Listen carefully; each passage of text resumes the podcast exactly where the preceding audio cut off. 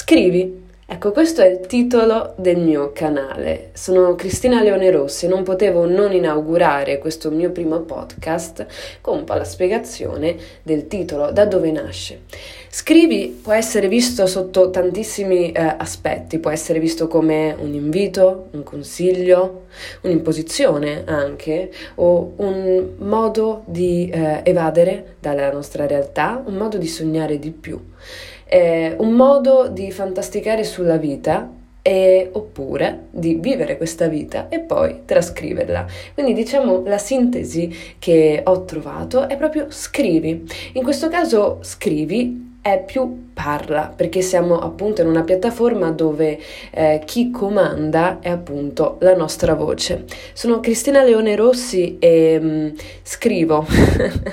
e la cosa che un po' mi fa sorridere è che um, se scombiniamo un po' le lettere che compongono il mio nome, Cristina Rossi, viene fuori scrissi e tornai. Questo è bello perché mi fa pensare che magari in quei momenti, che poi infatti ricalca quella che è la mia vita e il mio modo di viverla, in quei momenti in cui io non esisto, uh, magari mi nascondo un pochino dal mondo, in realtà sto scrivendo e poi però ritorno a, a guardare fuori la finestra, a vivere, a parlare. Ecco, qui eh, sarebbe bellissimo fare un contenitore pieno di tutte queste sensazioni, emozioni, pensieri, un po' su tutto e quindi la sintesi di scrivi, cioè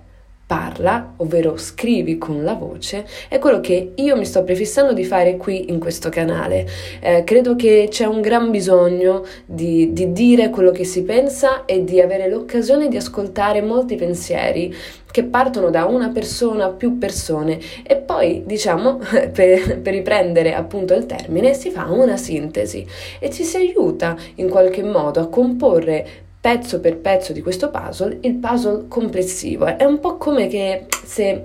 ognuno di noi eh, condividesse un proprio pezzettino di eh, un, un, labirinto, no? eh, le proprie scoperte che possono appunto passare tra eh, la fase del dolore, la fase dell'amore, la fase della scoperta, la fase della creatività. Ecco, messi insieme un po' tutti questi pensieri, tutte queste scoperte fatte da persona a persona, poi mh, condividendole quindi con la condivisione si fa luce ogni volta di più su un pezzettino, su un piccolo percorso che poi va a completare questo labirinto, così che poi noi possiamo destreggiarci in questo buio che è comunque la vita fatta di luci, sì, ma anche di bui. Ecco, eh, scrivi quindi è il mio canale, io eh, sono una scrittrice, ora mi piace dire così perché insomma se non ce lo diciamo noi stessi non andiamo da nessuna parte, ho scritto eh, ho pubblicato il mio primo romanzo Non trovo più parole e vedremo se lì le ho trovate, ma se lì non le ho trovate, ecco qui